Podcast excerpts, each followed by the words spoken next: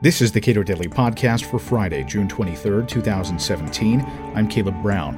Bitcoin's spike is nothing particularly to take note of, according to Overstock CEO Patrick Byrne, because Bitcoin itself isn't the most special thing about Bitcoin. At the inaugural FeeCon held in Atlanta last weekend, I spoke with Byrne about Bitcoin, the sale of Whole Foods to Amazon, and President Trump's bothersome trade agenda given the recent price change in Bitcoin hitting a new highs, should anybody be particularly encouraged or discouraged just because it's hit a, a new big number? Not really. The main event of Bitcoin isn't Bitcoin itself; it's really the blockchain. And the thing that I'm the that I'm really uh, a proponent of is the blockchain. The blockchain can reform all kinds of processes in society and make them bulletproof and actually dispense with the need for many centralized institutions that we've been using for centuries and institutions which have had a history of getting corrupted and, and turned against society. But we don't need those kinds of institutions anymore because we have blockchain. Give me some examples. I mean, I, I, I know that a lot of finance people and perhaps concerning um, the fact that financial regulators are also very interested in blockchain. I don't know if that's a good thing or a bad thing. They they're interested, they're scared, but th- many of them are waking up to the possibilities that in a blockchain, suppose you're talking about a capital market, we are building a blockchain capital market. You can create it in a way that all kinds of mischief becomes impossible. So you would think that the regulators would love it because it does their job for them. You can't do a bunch of the things that Wall Street cheats do. However, However, it also, however, the real issue is it, it, it attacks the profit centers of some of the biggest banks to have a blockchain capital market because they make money out of these the, these spaces, and they they are the clients. Ultimately, they are the clients of the regulators. You know, if you believe in regulatory capture, then regulators have their own clients, and their client industry is Wall Street. So they're under they're under pressure to regulate blockchain to keep it away from Wall Street or slow impede its growth and such. However, so far, I have to say I've been pleasantly, mildly surprised, mildly, not greatly surprised, but mildly surprised that they've actually they've let us get this far, and they're not. I think. Uh, a combination of them understanding that they really can't stop it. If they try to stop it, I'm just going to give it overseas. And overseas, there's all kinds of countries and, gov- and uh, governments and corporations that want it. And secondly, they um, uh, like I say, some of them are actually philosophically disposed. Those who really care about their jobs and who care about systemic risk and care about stopping cheating, like what the blockchain does. Yeah, but uh, I think about uh, you know the regulators. They you say that the the big banks are their clients. What does blockchain do? In terms of allowing smaller, relatively smaller institutions to compete uh, more vigorously with larger institutions? Well, blockchain can replace huge amounts of back office and back office costs. You know, the, the Graham Dodd bill and similar bills, they create a, they they really protect incumbents, large incumbents, because only those large incumbents can afford the compliance costs that go with the bill, and, and they drive small and mid-sized bankers out of business. So with blockchain, it levels the playing field, and what banks are going to discover is they can do they can do a bunch of their work while eliminating 90% of their back office. And so I think it is gives the edge to the smaller to the smaller people. They can achieve and demonstrate compliance through blockchain at much lower cost than in the past. So outside of finance, what do you see as the, some of the opportunities? Well, uh, one is in digital citizenship and voter, uh, you know, clean voting. I think that actually voting, uh, I think that there's a lot more problems with the U.S. voting than than is generally understood. I think in both directions. There probably is voter suppression, and there pro- well there is voter suppression, and there is uh, there are there's people voting twice and voter fraud, and much more than the left likes to to recognize. But if you have digital citizenship, you see all those issues get put aside. Amazon has purchased Whole Foods. Smart move. Can you expand on that? Well, what what they're getting besides Whole Foods is they're getting a wonderful supply chain to organic producers around the country. You marry those supply chains. So Whole Foods has these organ these supply chains that bring organic foods into their distribution centers and stores.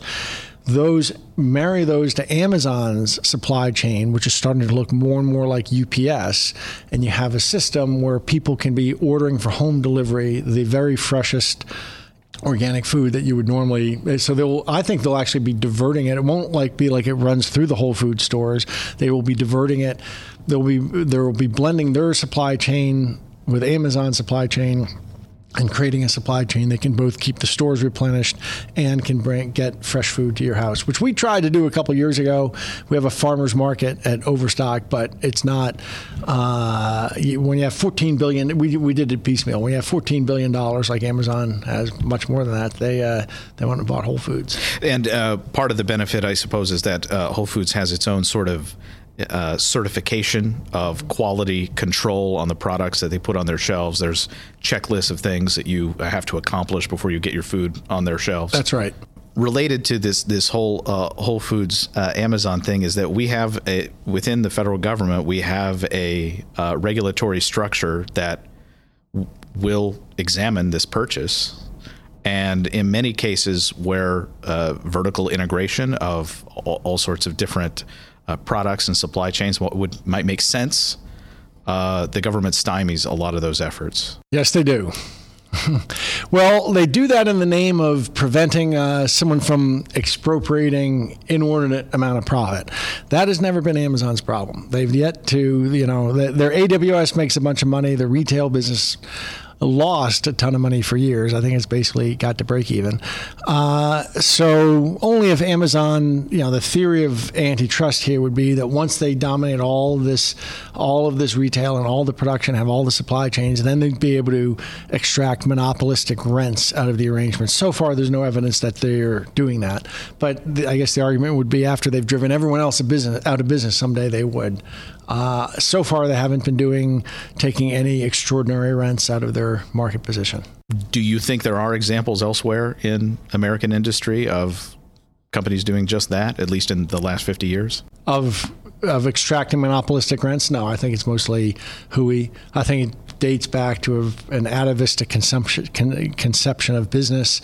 Uh, you know, it's been kind of silly. The Department of Justice went after IBM in the 70s and 80s because obviously IBM had caught the bunny. They had, they, they were the dog in the dog race that caught the bunny. Everyone else was going to stop running because they had such a dominant position and you know they didn't get the joke that and I, IBM used to own I think about 35% of Microsoft because they as part of their deal. And then in 1987 88 when Microsoft went public IBM sold all that stock because they decided the business they wanted to be in was screwing motherboards together. Who wants to be in this yucky software business? So IBM lost the you know missed. Even though the D, and the, even though the DOJ thought they were invincible and no one would ever compete and Microsoft emerged. So the DOJ goes after Microsoft Microsoft in the 90s. And how is anyone ever going to compete with Microsoft? They have a lock on the computer industry. Well, search comes along. And then, so Google's, and then they go after Google. How can anyone compete with this? Well, you know, Facebook and Amazon are both uh, are competitive. Actually, Google and Amazon are very competitive at this point. Amazon's in part a search company. So you you put all that together. The DOJ, remember the antitrust folks have to have to justify their job. So they have to, if you, you know, if you're, uh, uh, if you're a man with a hammer, every problem looks like a nail, and so they're going to think that antitrust is the way. But I do, I do suspect that uh, eh, I wouldn't. There's got to, there's going to be government action eventually about about Amazon. Donald Trump is the president of the United States. Don't remind me. uh, do you have any thoughts on how he has conducted his agenda with respect to trade and the, the people that he's put in place uh, to execute that agenda? Well, I actually like his foreign policy team. I should mention first. I think his foreign policy team is the best we've had since George Kennan's. Uh, but his. Uh, other than that, beyond that, uh, it's hard. Uh, you know, well, I feel like I, the proverbial Christian scientist with appendicitis on this issue because I do think that we have to think about trade with China in the context of national security. And I don't think China is a very uh, is a very good citizen in that regards, and that I think that they've been very strategic with their trade and and so forth. But ultimately, I'm a free free trade guy. I I've never seen a country do what Trump is hoping to do with America that actually protects its people. When you when you close off to free trade and such, it isn't like your own industries spring back. So uh, uh, I don't have. I, will stop there. Uh, he's threatened American companies uh, in, in, numerous instances. Uh, what would you say to him if he were threatening Overstock with some sort of penalty should you take some particular action? No, no, no. Wouldn't it wouldn't would never. I've stood up to the government, to the feds so many times. I was the object of six federal investigations in the last decade. Once I came out and started attacking the federal government for capture and for being in the pocket of Wall Street, I suddenly became, well, I was warned you're going to become, become the object of a federal investigation. And I said, come on, this isn't Paraguay. I can go, nobody's going to investigate me because I've come out and criticized the government. Practically two weeks later, they launched the first federal investigation. None of them went anywhere. They all, you know, each cost millions of dollars and then they go away. But, uh, so, but I wouldn't know how to begin to cave to the feds on that kind of stuff. Patrick Byrne is CEO of Overstock.com. Subscribe to and rate the Cato Daily Podcast at iTunes and Google Play, and follow us on Twitter at Cato Podcast.